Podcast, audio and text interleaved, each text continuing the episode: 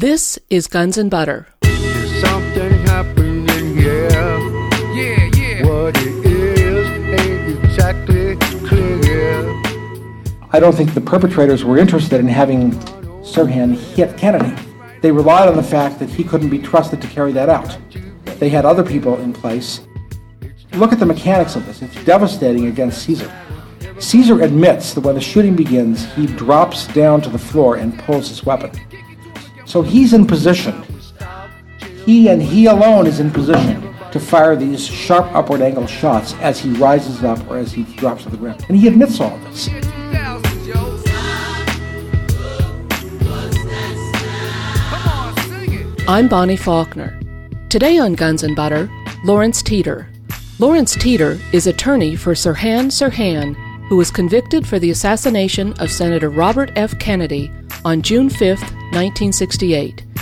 Senator Kennedy was shot in the pantry of the Ambassador Hotel in Los Angeles just after he had won the California Democratic primary and had taken a giant step toward winning the Democratic nomination for President of the United States.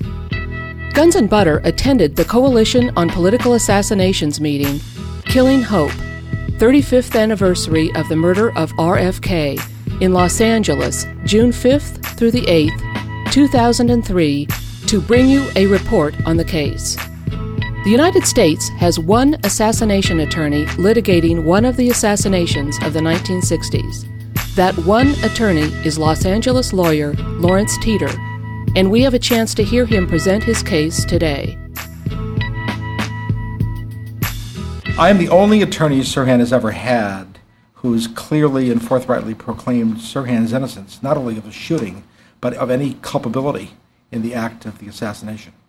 Because I presented evidence in a historic declaration that Dr. Herbert Spiegel and I worked on together, which establishes that Sirhan was programmed through hypnosis, and as a result of this hypnotic programming, was unconscious due to programming and lacked any knowledge or memory of the events involving the assassination and was unable to recall the experience of being programmed. So, if that's the case, and the evidence overwhelmingly uh, establishes that it is, Sirhan is completely innocent because he has no criminal intent. Guilt in our system requires a criminal act animated by a criminal intent. There's no criminal intent there. And as you'll hear, Sirhan was clearly and absolutely not the person who shot Robert Kennedy. He couldn't possibly have been. I think that it's reasonable to look at this assassination as a sequel, a follow up to the JFK assassination. What did the planners of this assassination learn from Dallas? Well, they learned we don't want another Dallas. And that's true in a number of respects. First of all, Dallas was a public relations disaster for the planners of that killing. Maybe it was the same group or the same body of institutions. One reason is that nobody saw the officially designated fall guy fire a shot. So it was up for speculation as to whether he was guilty or not. They could never establish their case. Second, and probably more relevance, is that it looked like a cover up when Jack Ruby was allowed to walk into a garage full of Dallas detectives and blow away the officially designated fall guy long before a trial was even contemplated. That looks very bad. And the third thing that looked bad about Dallas is that there was overwhelming evidence that emerged very early on that the shots that killed Kennedy came from a direction that was diametrically opposite to that of the shooting angle that Oswald would have been able to use, assuming he was in the Texas School Book Depository firing away. The, that's established by eyewitnesses, that's established by people who heard the direction of shots, and it's established above all by the Zapruder film. So Dallas was not something that the LA crowd wanted to repeat. The ideal way around the Dallas disaster, which by 1966 generated so much public skepticism that there was no real basis for support for the Warren Commission, the ideal answer to Dallas and that disaster was to have somebody walk into a room full of people and fire away. He's seen in the act, it's open and shut, nobody questions it, it doesn't look suspicious at all and it certainly doesn't reek of conspiracy. The problem is, how do you get somebody to do that? They're committing legal suicide. They're subjecting themselves to the possibility of a death penalty trial. Not only that, but it's doubly dangerous for the planners of such an attack because anybody who's arrested under these circumstances might try to rat on accomplices, identify them, explain the plot, expose the whole thing, and then Hubert Humphrey gets elected by an electorate that doesn't like a repeat of Dallas. So they can't run that risk at all. How do you solve that problem? Well, hypnosis furnishes a perfect way of solving that problem. Because if you have a hypno-programmed fall guy, you have somebody who's unconscious, who doesn't know what he's doing at the time, and therefore can't describe anything. He can't identify what he did. He can't identify anybody. He can't defend himself. He's helpless. All he can do is babble, I don't remember and I don't know, and come across as a, as a, as a blooming liar. Now, there's also another danger the planners of this assassination had to deal with. The other danger is that you can't leave the act of killing Robert Kennedy in the hands of somebody who's in a hypnotic trance. I mean, it just, just doesn't make any sense. So they've got to have somebody else to do the deed while their hypno-programmed fall guy takes the rap. That means multiple guns are going to be in use. That's very dangerous because that can come out of the trial. How do you prevent that from coming out of the trial? You have a lawyer who's working for the state, whose behavior you can guarantee through leverage won't bring up devastating facts pointing toward a conspiracy. The LA plan contains all three elements of this magic mix a hypno programmed fall guy, somebody else to do the deed, and a lawyer who's working for the state. Now, I'll explain all three of these elements. The first one I want to talk about is a, a compromised lawyer. Well, what happened is this the first move along these lines was made by CIA assassinations operative John Rosselli, who, the, during the course of the Friars Club trial, went to Las Vegas and bribed a court reporter, together with others, and obtained stolen grand jury transcripts illegally from this court reporter and brought them back to Los Angeles and gave them to a pool of prominent LA criminal defense attorneys involved in the representation of the Friars Club defendants. By the way, these lawyers are not movement activists, they're representing mobsters. These are mob lawyers or traditional defense lawyers. So they're not people who are like yours truly. According to what the government said, Grant Cooper, among several others, obtained possession of stolen transcripts from, among others, John Rosselli. This took place before the assassination in January of 1968. That meant that long before the assassination was actually allowed to proceed, there was a pool of compromised lawyers who could be drawn upon in the event that an assassination took place here. And then the problem would be how to steer the case in the direction of one of these lawyers so that that lawyer got it. Well, right after Sirhan's arrest, an ACLU lawyer named A.L. Wirin pops up at the county jail and interviews Sirhan and strongly recommends that Sirhan hire renowned criminal defense attorney Grant Cooper, whom John Rosselli and the CIA know is in possession of stolen grand jury transcripts. It's not clear how Wirin would know that, but Wirin did some very weird things. First of all, he told some people, uh, two in fact, that Sirhan had confessed guilt, not something that would have happened. Sirhan had no knowledge or memory of the crime. It's a false statement. It's also a breach of the attorney client relationship for him to make that statement. It's an outrage. He then jumps up in front of a media camera and says, Oh, by the way, Sirhan ordered books on the Rosicrucians. Why is he doing that? Why isn't that unethical on his part? He's damaging Sirhan's reputation and painting him as a nut. Then he goes out and gets Grant Cooper. As soon as Grant Cooper is online, so to speak, something very mysterious happens during this Friars Club proceeding. Grant Cooper leaves the courtroom, as do the other attorneys, over lunch. Who's left in the courtroom but the prosecutor, David Nissen, and a court reporter? And the prosecutor claims that during the lunch hour, the court reporter asked him to look for a transcript that the court reporter had somehow uh, lost or mislaid. Nissen walks around the room and begins to look at defense counsel table. Isn't that where prosecutors are supposed to look? He goes right over to Grant Cooper's place and says, Aha, what's this? A stolen grand jury transcript. I never passed that out. Suddenly, Nissen has caught Grant Cooper in the act of possessing stolen grand jury transcripts that we know in retrospect were supplied by CIA assassinations operative John, Rosselli, who had access to counsel table as a co defendant in this case. So Nissen makes a big deal out of it, takes it to the judge, wants an investigation. The FBI gets involved, the press is involved, a grand jury proceeding ensues. And then the trial judge in the Sirhan case is advised. There's a lot of adverse publicity. It's very embarrassing to Sirhan. Now, I have some documents that, uh, that I obtained from an archival collection And these documents shed a, a brand new, devastating light on this picture. On December 23rd, according to one LAPD report, the LAPD expected that Grant Cooper would be indicted within a day or two, and that the trial would be adversely affected, or the trial would be affected. This is December 23rd. On January 3rd, another document says Frenchy La Jeunesse, the FBI agent on the case, or one of the more, more prominent ones, I think the key one, is monitoring Grant Cooper's dilemma. What's a dilemma? That means he's being given a choice. You either protect yourself, or you sell your client out, or if you represent your client effectively, you're gone. That's his dilemma. On January 5th, Cooper is in the judge's chambers making a statement about his situation. He says, Well, I'm facing the possibility of indictment, but I've talked to Matt Byrne, the U.S. Attorney in Los Angeles, and I can't conceive that it would happen. That's a deal, folks. They've made a deal. It's gone from the indictment is imminent in one or two days to a dilemma to I can't conceive that it would happen. So that's a deal. There's an agreement that these two men have worked out, and we can expect to see a series of actions by Cooper that makes good on his promise to throw his client to the wolves in order to save himself. And he, he doesn't waste any time. The first thing is he announces ready for trial after only 30 days trial preparation. This is a death penalty case. That's unbelievable on itself. By, by itself, that would prove my point. He also announces ready for trial in a death penalty case without even seeing the autopsy report. Now, that's especially egregious in any murder case, but all the more so in a death penalty case because at that time, under California law, unless your client actually killed the victim, your client was not even eligible for the death penalty. That's not the case anymore, but it was then.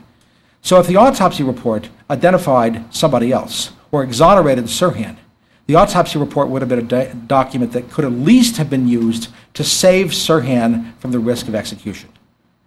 You wouldn't want to start that trial without an autopsy report.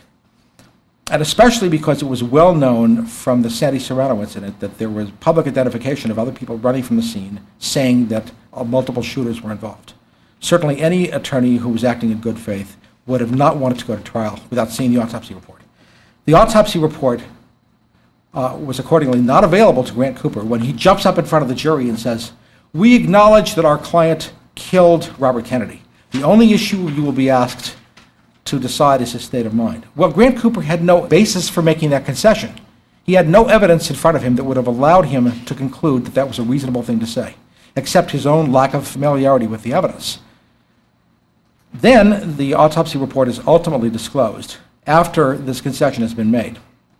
The autopsy report, if you look at it, says that the shots were fired from Kennedy's rear, but all the witness reports say, and all the witness testimony is going to say, that Sirhan fired while standing face to face in front of Robert Kennedy. So he's exonerated. He's not the shooter. There's a reasonable doubt that you can raise about whether he's the person who shot, and therefore you can arguably get out of the death penalty at least. Cooper doesn't do that.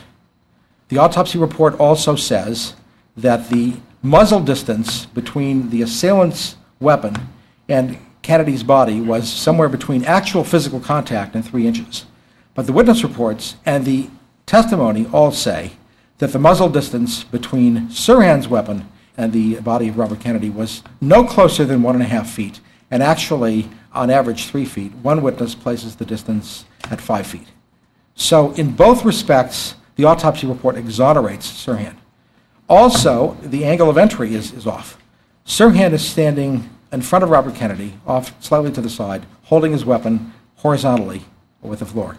The angle of entry of the bullets that hit Kennedy from the rear is at a sharp upward angle. There is one person who's standing in position. That's Thane Eugene Cesar. But Grant Cooper never makes an issue out of that, even though in a death penalty case, that would have been a golden opportunity to save his client from the death penalty. Why? Because if somebody else was the killer, your client is not eligible under then prevailing law for the death penalty. Grant Cooper didn't take the most obvious, basic, elementary, rudimentary, fundamental steps to save his client from the death penalty. He just went along with the prosecution's case. And instead of moving for a mistrial when the autopsy report was belatedly uh, handed over. What he should have done, by the way, is said, Your Honor, I conceded in front of the jury before I saw the autopsy report that my client killed Robert Kennedy. I know now from the autopsy report that there's plenty of reason to suspect that that was not true. In fact, I can prove that it's not true.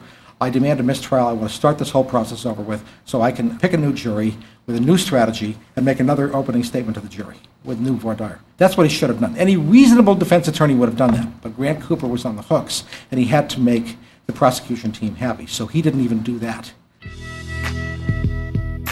You're listening to Lawrence Teeter, attorney for Sirhan Sirhan, who was wrongfully convicted for the assassination of Robert F. Kennedy. This is Guns and Butter. The next thing that happens in this unbelievable cavalcade of proof that Cooper was fulfilling his deal with Matt Byrne is that the prosecution discloses to Cooper in chambers that it lacks foundation for the bullets. Now, that's legalese for the prosecution is conceding it cannot authenticate the bullets. Why is that important? Because the prosecution's expert was allowed, without objection, to jump up in front of the jury and testify that, to the exclusion of all other bullets in the world, bullets fired from the so called Sirhan weapon match the victim bullets in this case. But if the bullets lack foundation and can't be authenticated, there's no basis for that inclusion. Cooper could have blocked that devastating testimony simply by objecting to these foundationless bullets. Instead, what he said in chambers was, upon being thus advised, you won't have any objection from me about that. I get asked all the time, didn't the guns match? Well, no, they didn't, because the bullets were not authentic bullets. So there was no basis for the prosecution's claim that there was a match. Cooper went right along with this. He stipulated to fake bullets and extra guns, and we'll get into guns in a second. Then he does something that, that I think is the ultimate act of unbelievable misconduct for a defense attorney. The prosecution wants to settle this case by way of a plea bargain. Understandably, because they don't want all this stuff coming in front of the jury. There's a big risk that the conspiracy is going to become unraveled if the autopsy report gets in front of the jury. It's after the judge rejects the possibility of a plea bargain that the prosecution finally discloses the autopsy report, because then, you know, it's going to have to come out. But until then, they withheld it. So they were asking Grant Cooper to agree to a plea bargain before he'd even seen the autopsy report. But although the judge rejects it, the judge rejected it with a proviso that the prosecution should still be allowed, if Sirhan pled guilty, to seek the death penalty. Well, that's not a plea bargain, that's suicide. Cooper goes on the record to announce that he recommended such a result for Sirhan. Why is he doing that? Nobody would do that unless he was trying to prove something to the U.S. Attorney's Office across the street. Gee, uh, Matt, I'm really behaving myself. I'm carrying out my side of the bargain. I want you to consider this when my case comes up. Cooper also, during the trial, supports the prosecution's theory of a phantom jet motive. This is important because during an interview with prosecution psychiatrist Seymour Pollack, Sirhan is asked, Sirhan, how could you do this? Why did you do it? And he says, I don't know. That's what I'm trying to figure out. I supported the guy. I would have voted for him. He was for the underdog. And you can hear the doctor for the prosecution, Seymour Pollack, groan as though to say, My God, we don't have a motive. Pretty important. So they made up a motive. And the motive they came up with is the Phantom Jet motive. The story went, as the story goes, Sirhan heard a broadcast on the radio which announced that Robert Kennedy was going to support the sale of U.S. Phantom jets to Israel. He became enraged, ran into his room, and wrote down in a notebook the date of that broadcast, May 19th. RFK must be assassinated, the RFK must die, RFK must be assassinated. Up and down the page in this hypnotic trance like fashion. The problem is that the, the broadcast that Sirhan heard was two days later, and it didn't contain any mention of Phantom jets. So there was no evidentiary support for the Phantom Jet motive. But that motive was jointly sponsored not only by the prosecution but also by the defense. Here you have a defense attorney who's, who's actively presenting evidence of a non existent motive, a fake motive to kill. He's helping the prosecution prosecute the case. And as though that's not enough, he then presents to the jury testimony that Sirhan was contemplating political assassinations since high school. And that's based upon a notation in a book that was an inauthentic and fabricated notation placed there when the book was in the custody of Michael McCowan, a former LAPD officer who was under pressure from the LAPD and was on federal parole at the time. McCowan presented himself as a defense investigator. He prepared an inventory of markings in books. That inventory contained no notation reflecting the existence of this marking. Then all of a sudden, that marking appears after McCowan has access to the book. And Cooper gets up in front of the jury and asks Dr. Marcus, a court appointed psychiatrist, Dr. Marcus, I will avow to you that this is Sirhan's handwriting. No evidentiary basis for that. He's just hanging his client. Suppose I were to tell you, and I avow to you, that this handwriting shows that Sirhan was wrote out the words, and many more will follow, next to a description of the McKinley assassination in this history book. What would be your conclusion? Well, the doctor obligingly says, well, it would be that Sirhan was contemplating political assassination since high school. How does that help your client in a death penalty case in which your client is, is, is, is accused of political assassinations? I mean, that helps the prosecution. By the way, it's legally irrelevant, but the defense has waived it because the defense has presented this prosecution evidence on its own. Now, uh, here comes the big ticket item. There is overwhelming evidence presented, even in the trial record, and much outside the trial record as well, demonstrates that Sirhan was programmed through hypnosis to walk in and fire with no knowledge and no memory. This is not presented. Instead, what, what Cooper presents to the jury is an outrageous conclusion that Sirhan lost control of himself as a result of mirrors and lights that triggered an existing condition of paranoid schizophrenia and caused him to go wild and fire shots and kill Robert Kennedy. First of all, this conclusion is malpractice from the doctor because schizophrenics have a very low level of hypnotizability. And the doctor's testimony established that her, Sirhan was readily hypnotizable and readily programmable. So it was a fake defense, and the jury rejected it. Seymour Pollack rejected schizophrenia justifiably, but for the wrong reasons. Um, and uh, the jury convicted uh, Sirhan and sent him off to the gas chamber. Well, what is the evidence that shows Sirhan's high level of hypnotizability? First of all, right after the assassination, Sirhan spoke to a prosecutor. And he engages in a very articulate colloquy about somebody else's case. Not his own, somebody else's. And the prosecutor, sensing that something is wrong with this scenario, asks Sirhan questions designed to determine whether he knows where he is. And it quickly becomes apparent that Sirhan has no idea that he hasn't even been taken before a judge to be arraigned. He's totally, he, he's not oriented. He's, he has no contact with reality. He doesn't know what's happening. This is right after he's taken into custody. That's right there, pretty powerful evidence that he's operating in an altered state of mind. In his cell, Sirhan is met with experiments performed by defense psychiatrist Bernard Diamond. Bernard Diamond holds up a quarter in front of Sirhan's face, and Sirhan goes right into the hypnotic trance, indicating to the doctor according to testimony presented in trial, that Sirhan was an experienced hypnotic subject and had undergone hypnosis before the assassination. Well, right there, there's a basis for laying a foundation for the argument that Sirhan doesn't deserve the death penalty. And there certainly is a basis for exploring the possibility that he was programmed. And then there's more that materializes along these lines. Dr. Diamond tells Sirhan in trance, Sirhan, when I wake you up, I'm going to touch my forehead, and you're going to, going to climb the bars of your cell like a monkey. So he wakes him up, touches his forehead, up the bars of the cell goes Sirhan, and looks down at the doctor with monkey like expressions. The doctor says, Sirhan, who told you to do that? No one, I'm doing it on my own.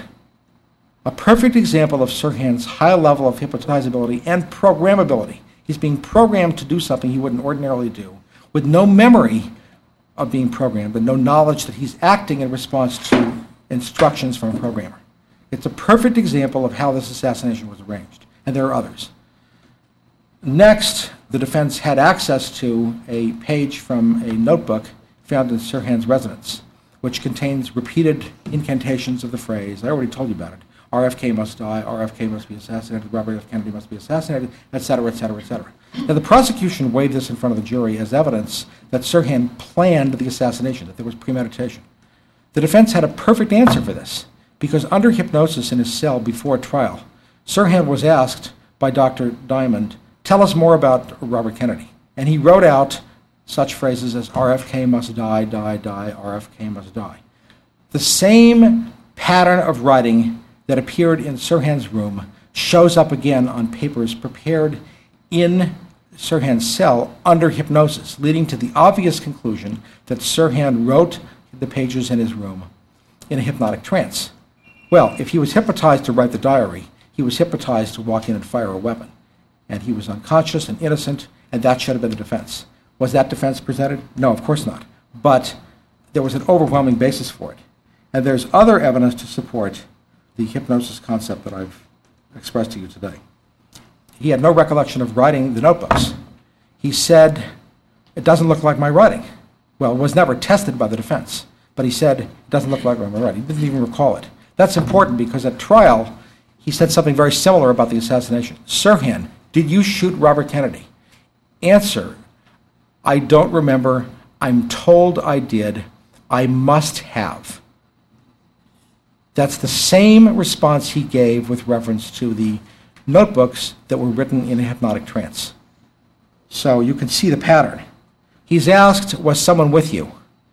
And in his cell in trance, he writes, after some questioning, The girl, the girl, the girl.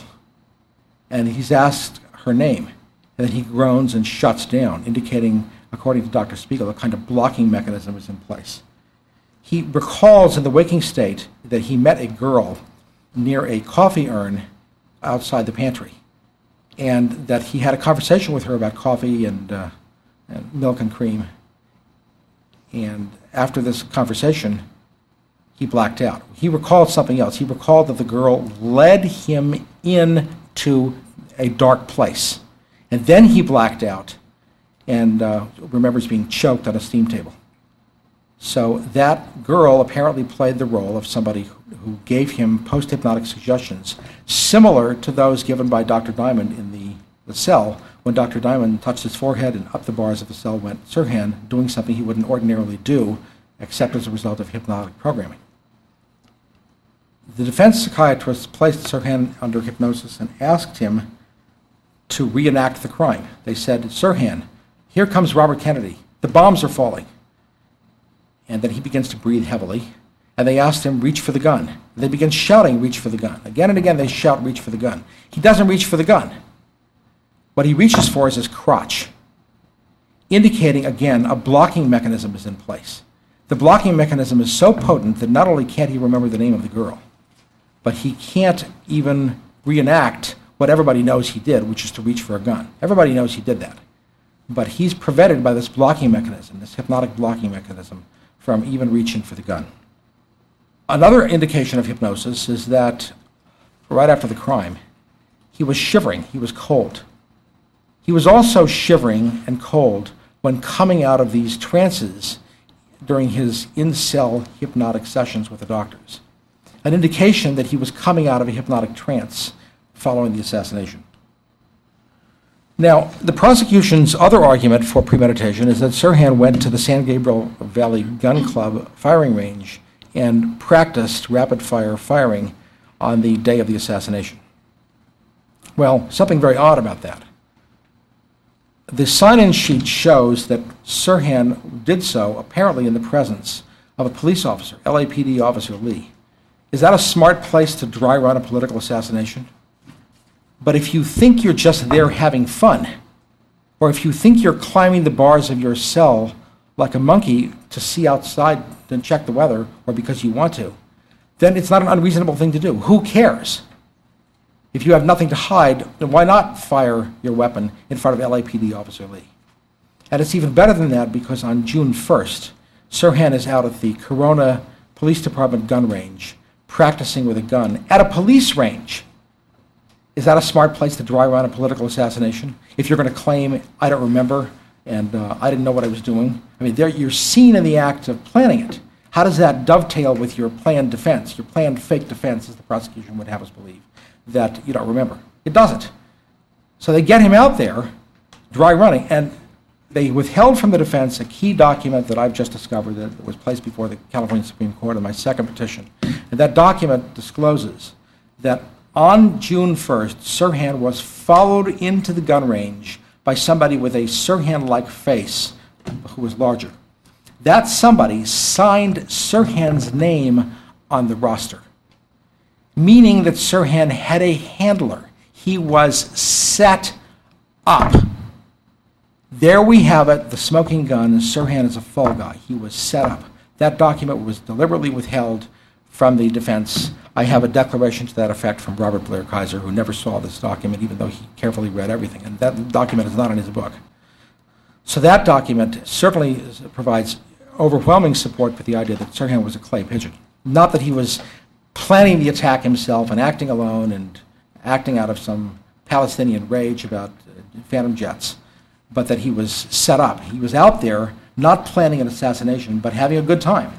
That's as far as he could tell. You're listening to Lawrence Teeter, attorney for Sirhan Sirhan, who was wrongfully convicted for the assassination of Robert F. Kennedy. This is Guns and Butter. Now, there's something else that Sirhan did that supports the use of hypnosis. He didn't drink, but on the day of the assassination at the hotel, he consumed four Tom Collins drinks. That's a lot of alcohol. Isn't that a strange thing to do if you're not a drinker? To drink four Tom Collins drinks? It's never been explained why he did that.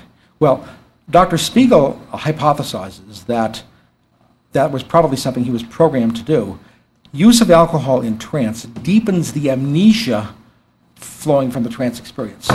It makes it more difficult to recover your memory, even with the aid of hypnosis. So the programmers would have had Sirhan drink alcohol, which he didn't ordinarily do, to make it more difficult for him to recall what happened when hypnotized in preparation for trial. That's a powerful indication that he was also hypnotized. He didn't drink. All of a sudden, he's, he's boozing it up.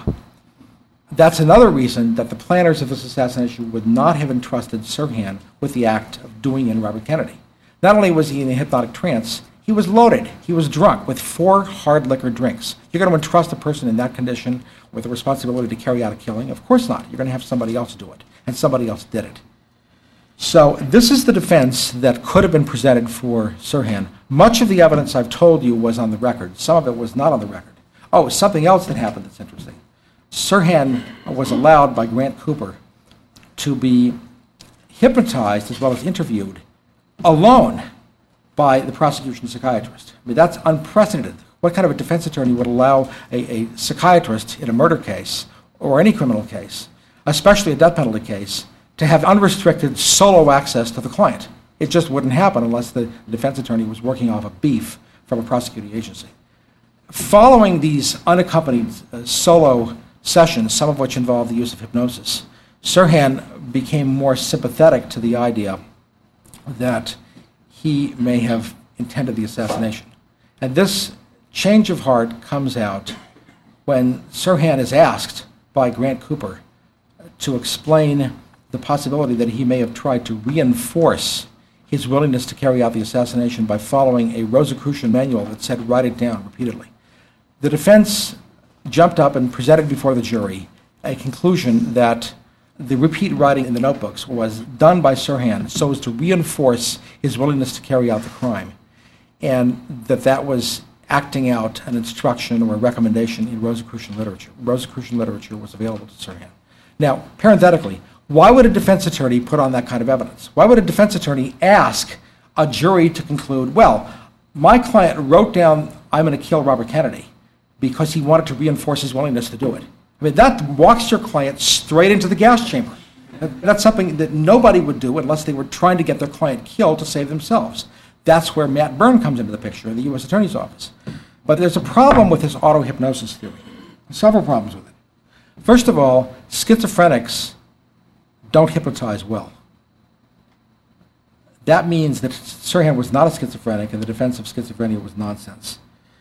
The defense testimony ignored the fact that there was no evidence in the record of Sirhan's programming himself or hypnotizing. Yeah, he engaged in self hypnosis, but there was no evidence that he programmed himself. The record was replete with confirmation that Sirhan was externally programmable and externally hypnotizable. So, why would the defense attorney throw away all this valuable evidence supporting a hypnosis defense and latch on to a crazy theory that Sirhan hypnotized himself and programmed himself to commit an act for which he had no motive. Just to make sure the jury didn't get confused by this, Grant Cooper has Sirhan get up and lecture the jury for two days on the history of the Palestinian people and all the abuse they've suffered at the hands of Israel and all the abuse he took when he was a resident in, in Jordan. What's the relevance of that? None, unless the defense attorney is trying to get the jury to think my client was enraged against Israel and therefore he had a motive to go after Robert Kennedy because of this Phantom Jet sale that he didn't even know about before the assassination. So that's the case for Sirhan's actual innocence as a person who had criminal intent. Now, I said that Sirhan was not the person who shot Robert Kennedy, and I've already explained why. But there are other things that the prosecution did to make it easy for Sirhan to get convicted. And before I go into those, I just want to tell you what kind of benefit Grant Cooper was able to draw as a result of his collaboration with the prosecution. After the jury returned its death verdict, Grant Cooper was indicted for contempt charges as a result of his possession of these grand jury transcripts and as a result of his having deceived Judge Gray. Well, you'd expect there would have been a harsh sentencing memorandum from U.S. Attorney Matt Byrne. Matt Byrne said in his sentencing memorandum, This crime is such an affront to the administration of justice that we are not even going to recommend a sentence. Now, that is the most colossal non sequitur I've ever seen in, in a legal memorandum. It's so bad, we're not even going to ask for time. I think the judge got the message, and the judge didn't impose any time. What the judge did was sentence Grant Cooper to a $1,000 fine. And that's it. No questions asked. Now, here's the clincher. Remember, I told you that John Rosselli furnished the transcripts? He wasn't even indicted in connection with the transcripts offense, even though his involvement was confirmed by a trial memorandum prepared in connection with that case. That's odd because the U.S. Attorney's Office would fulminate about what a dangerous character John Rosselli was in connection with the Friars Club case. He threatens witnesses. He's an evil demon. He's a monster. He deserves to be buried alive. It was just, it was incredible the way they would fulminate about this guy. They would also fulminate about him in a companion case that was filed against Rosselli for immigration fraud. If that's how they felt about him, why didn't they indict him in the transcripts case? Well, the inference is pretty powerful because he had rendered them a valuable service. He'd set up these lawyers in preparation for the assassination. And if you think I'm kidding, I've got a document in the record that confirms that John Rosselli, far from having disconnected himself from the CIA, was in contact with the CIA in December of 1968 after the Kennedy assassination and after Grant Cooper had been set up and compromised. So he was still in contact with them, he was still working with them when this happened. Let's talk about the physical evidence, because remember, this plot is not going to work unless somebody else does it. I've already mentioned to you the evidence of Thane Eugene Cesar having been implicated. He was in position and in range. His gun was never checked. He told the police that he had gotten rid of his 22 before the assassination. But the receipt given by or in connection with the transaction to Mr. Yoder confirms that that transfer took place after the assassination. And Yoder said that Cesar told him, Be careful of this weapon, it was involved in a police shooting. Cesar was an employee of Lockheed. He was a, a racist, he was a virulent Kennedy hater, he was an ultra right wing fanatic. He was an obvious suspect who should have been pursued by the defense and by the police. The police allowed him to just skate scot free. The police did a number of other things that were extremely bizarre. And remember, this is the third component of what has to happen to make this plot work manipulating the physical evidence so as to cover up evidence that multiple shooters were involved. The first thing that the police did is something that you would never expect anybody who's sane to do.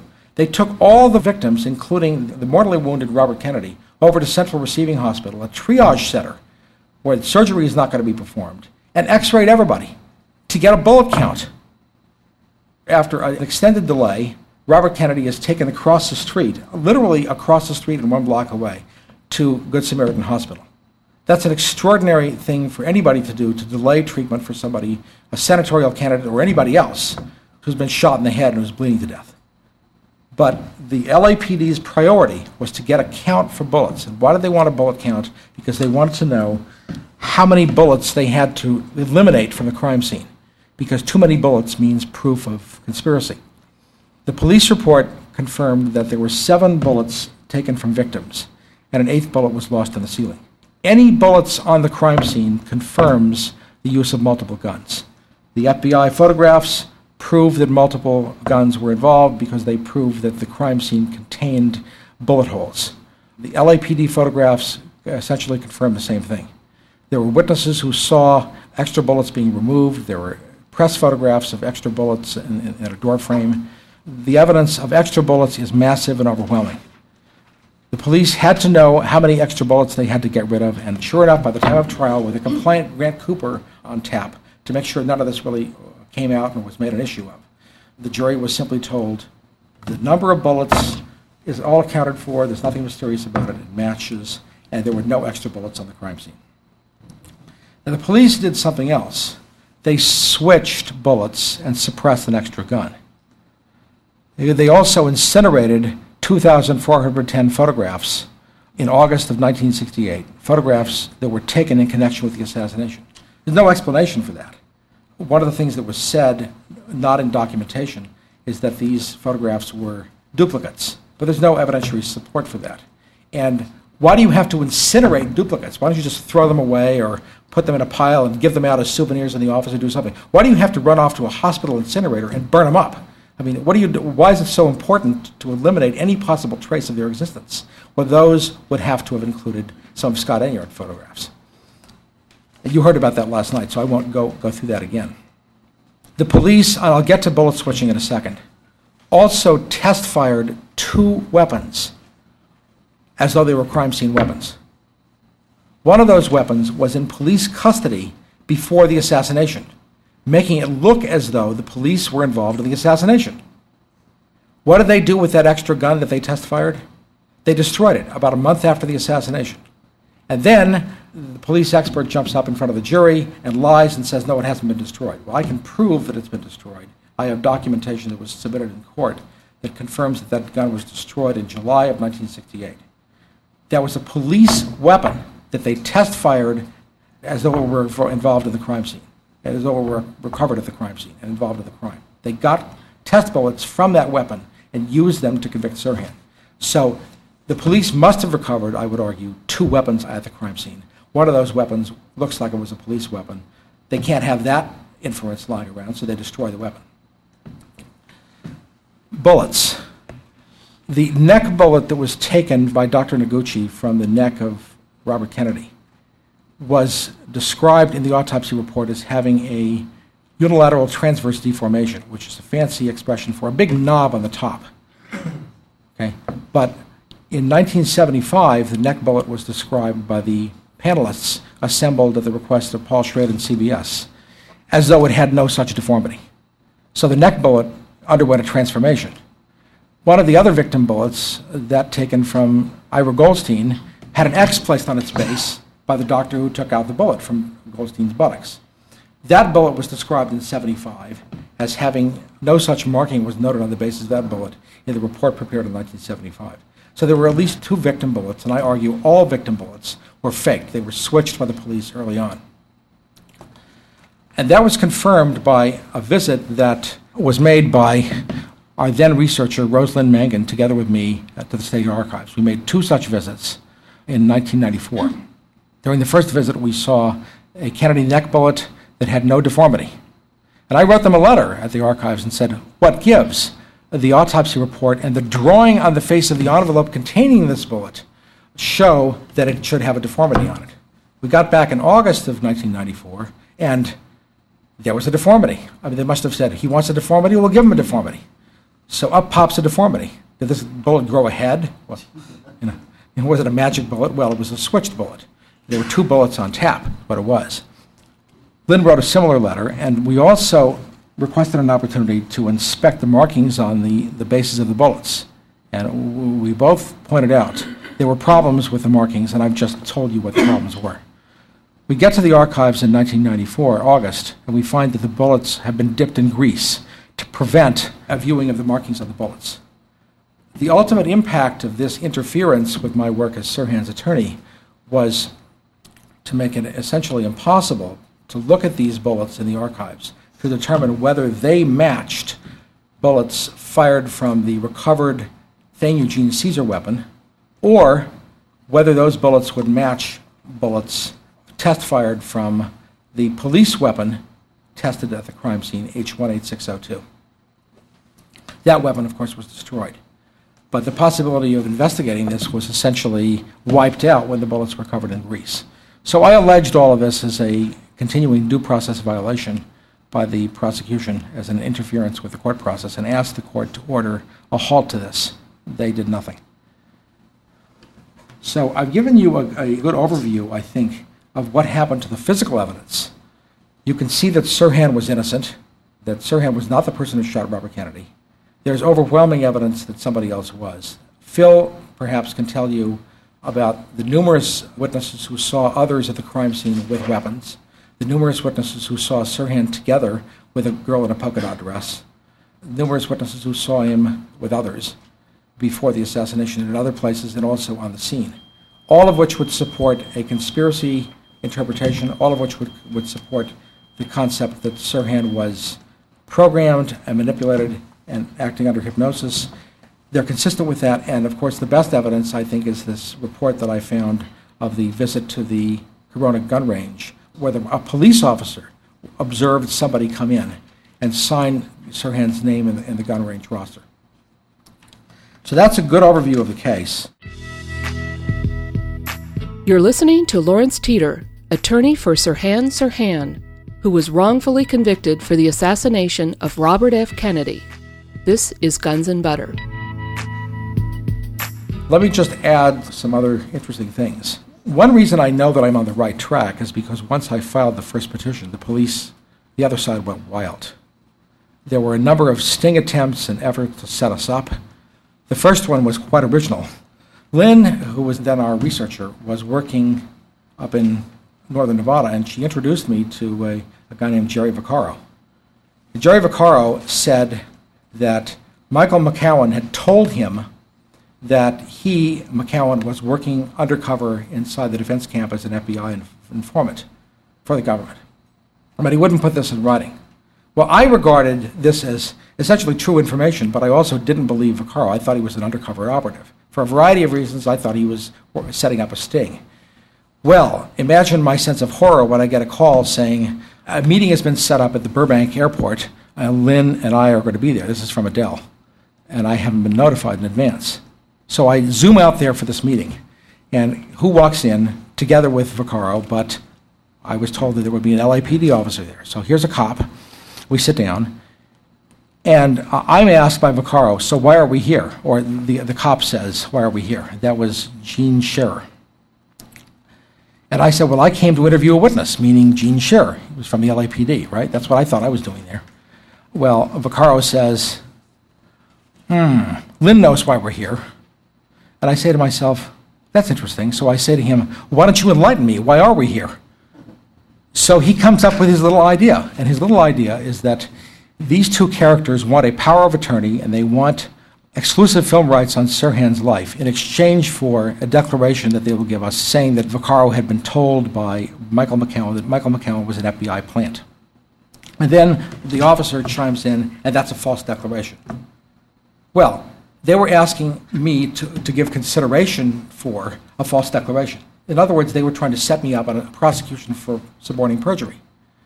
I reported this to the LAPD chief and to the, uh, the police commission and the DA's office. Never heard a word from them. Never heard a word. They also wanted a power of attorney. Can you imagine giving a power of attorney to anybody? I mean, is my client incompetent? Is he unconscious? Uh, is he about to die? Does he want the plug pulled? He's represented by counsel. Why should a power of attorney be in anybody's hands? And they wanted a power of attorney. So I thought this was a particularly interesting example of an attempt to take advantage of the fact that some of the other people connected with the case weren't lawyers and didn't have my level of understanding of the legal system and the way the cops operate, and try to set up an operation that could be used to discredit us. This also happened with CBS. Two CBS folks wanted to arrange a meeting with uh, Sirhan. I got a call from one of them saying, well, Lynn has given us permission to talk to Sirhan, but we want you there. And I said to myself, gee, that's awfully nice of you to invite me. It's my client, after all. So I show up at this meeting, and what they propose was an illegal meeting at the fence in which they can surreptitiously photograph and interview Sirhan in violation of prison rules. Well, that was a setup. I reported that to the attorney's office at CBS. They wrote back and said, well, we're going to drop the idea, but we know it's illegal. I reported this then, not to the warden, because I thought that that would lead to a, an accusation that I was snitching on reporters, but I, reported it on, without mentioning names to the director of the Department of Corrections in Sacramento. And after two months, he wrote back and said, We appreciate your observing prison rules. Had you done anything else, you would have been banned from the prison system statewide. So there was a concerted effort after I filed this petition to get rid of me, to get me in trouble, to get me in trouble with the bar, and to possibly get me prosecuted. That was a direct response to what had been filed, which confirms in my mind that we were on the right track, that I was doing the right thing. And now, just to be very brief, to wrap it up, I filed a second petition which focuses on the blackmailing of Grant Cooper by Matt Byrne's office. And that is going to be amended into the existing federal petition. But I've asked the federal court to transfer the entire case up to Fresno out of the jurisdiction of the federal court in Los Angeles because the federal court now has, as one of its judges, former U.S. Attorney and now senior judge Matt Byrne. And my theory is that this is not an appropriate place for this petition to be decided by colleagues and subordinates or former subordinates of Judge Byrne, who's accused in our papers of participating in a blackmailing scheme to pressure a lawyer into throwing the biggest case in 20th century U.S. history. So that's where we are now. Paul Schrade said last night this is the only show in town. It's the only show in town. It's the only thing that's going on right now in this case. There's no more grand jury proceeding, there's no more 75 reinvestigation. But there is a lawsuit brought by Sirhan in federal court, and, and we're seeking an evidentiary hearing. We're seeking a reinvestigation of the case, a total reopening. And that's an effort that certainly deserves your support. I have two petitions that I will ask you to sign that I'll circulate, one of which calls upon the Justice Department to explain this blackmailing scheme in the U.S. Attorney's Office, this outrageous perversion of justice, the other of which calls upon the governor to grant parole to Sirhan because he hasn't done anything. He's not culpable. So I'll ask you to sign those if you would and give us your support, and I'll answer any questions at the appropriate time. Thank you very much. The hypnotic state that Sirhan was in, how would the perpetrators of that ensured that his victim or his target would be Kennedy as opposed to anyone in what was a crowded pantry? Well, first of all, none of Sirhan's bullets hit Robert Kennedy. If he had bullets, even if he had bullets, none of them hit. So I don't think the perpetrators were interested in having Sirhan hit Kennedy. They relied on the fact that he couldn't be trusted to carry that out. They had other people in place. That's why the shooting took place from the rear at much closer quarters. Look at the mechanics of this. It's devastating against Cesar. Cesar admits that when the shooting begins, he drops down to the floor and pulls his weapon. So he's in position, and he's right up against it. I heard him say at this Moldea press conference where Moldea sheep dipped him and said, It's outrageous that you've been accused of this. You're innocent. At that press conference, he confirmed that there was nobody standing between Robert Kennedy and him, that's Thane Eugene Cesar. He's right up against the body. He's down below. He pulls his gun. He and he alone is in position to fire these sharp upward angle shots as he rises up or as he drops to the ground. And he admits all of this. The only thing he's denied, he denied having fired his gun. But there was a witness who saw him fire that weapon. The LAPD and the DA's office went after him big time and then said he waffled and backed away. He, again, he didn't really recant. That was Don Schulman. But there was enough waffling for them to be able to say, well, you know, he was unsure. And that was their standard way of handling witnesses. If they wanted to prosecute Cesar, they wouldn't have handled Schulman that way at all. They would have flown him in there on a jet and vouched up both sides of the street for his credibility and said he was sure, and they would have handled him differently in discussions. They would have said, oh, Don, you know, great, let's go to lunch. Let's take you to a steak dinner. but that's not the angle they wanted to pursue. You know, they wanted Thane Cesar to take a vacation and leave the rest to them. And the telling thing, I think the most telling thing about the way they handled Cesar is instead of saying you're under arrest after he'd implicated himself in this interview, they said, uh, take a vacation. And they never asked for, to see his gun at this point. And they, of course, they didn't check any guns at the scene. That's another thing. They be- behaved as though they were in on this from day one. You know, I can't believe that they were that incompetent. I don't believe in the Keystone Cops hypothesis for these assassinations. There's too much stupidity for it to be stupidity.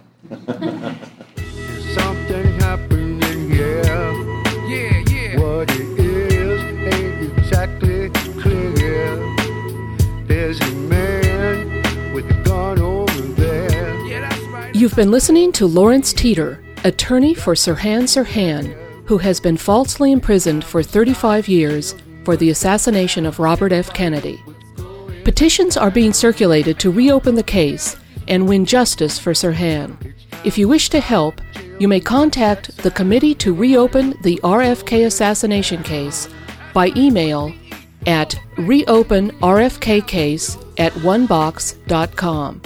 That's R E O P E N R F K C A S E at O N E B O X dot C O M. Lawrence Teeter, Sirhan's attorney, may be reached by phone at 213 387 4512. That's 213 387 4512. Or write to Lawrence Teeter, 3580 Wilshire Boulevard, Suite 1700, Los Angeles, California 90010. Guns and Butter is edited and produced by Yarrow Mako and me, Bonnie Faulkner. Thanks to Ralph Cole of Justice Vision for recording the sound. To leave comments or order copies of the show, call 510 848 6767 extension 628 or visit our website at www.gunsandbutter.net. Hey yo, And a new world order is about to begin. You know what I'm saying? Now the question is, are you ready for the real revolution, which is the evolution of the mind? If you seek, then you shall find that we all come from the divine. You dig what I'm saying? Now if you take heed to the words of wisdom that are written on the walls of life, then universally we will stand and divided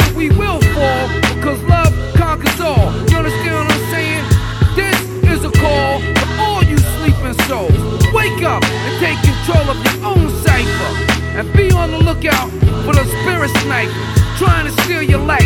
You know what I'm saying? Look what's inside yourself for peace. Give thanks, live life, and release. You dig me? You got me?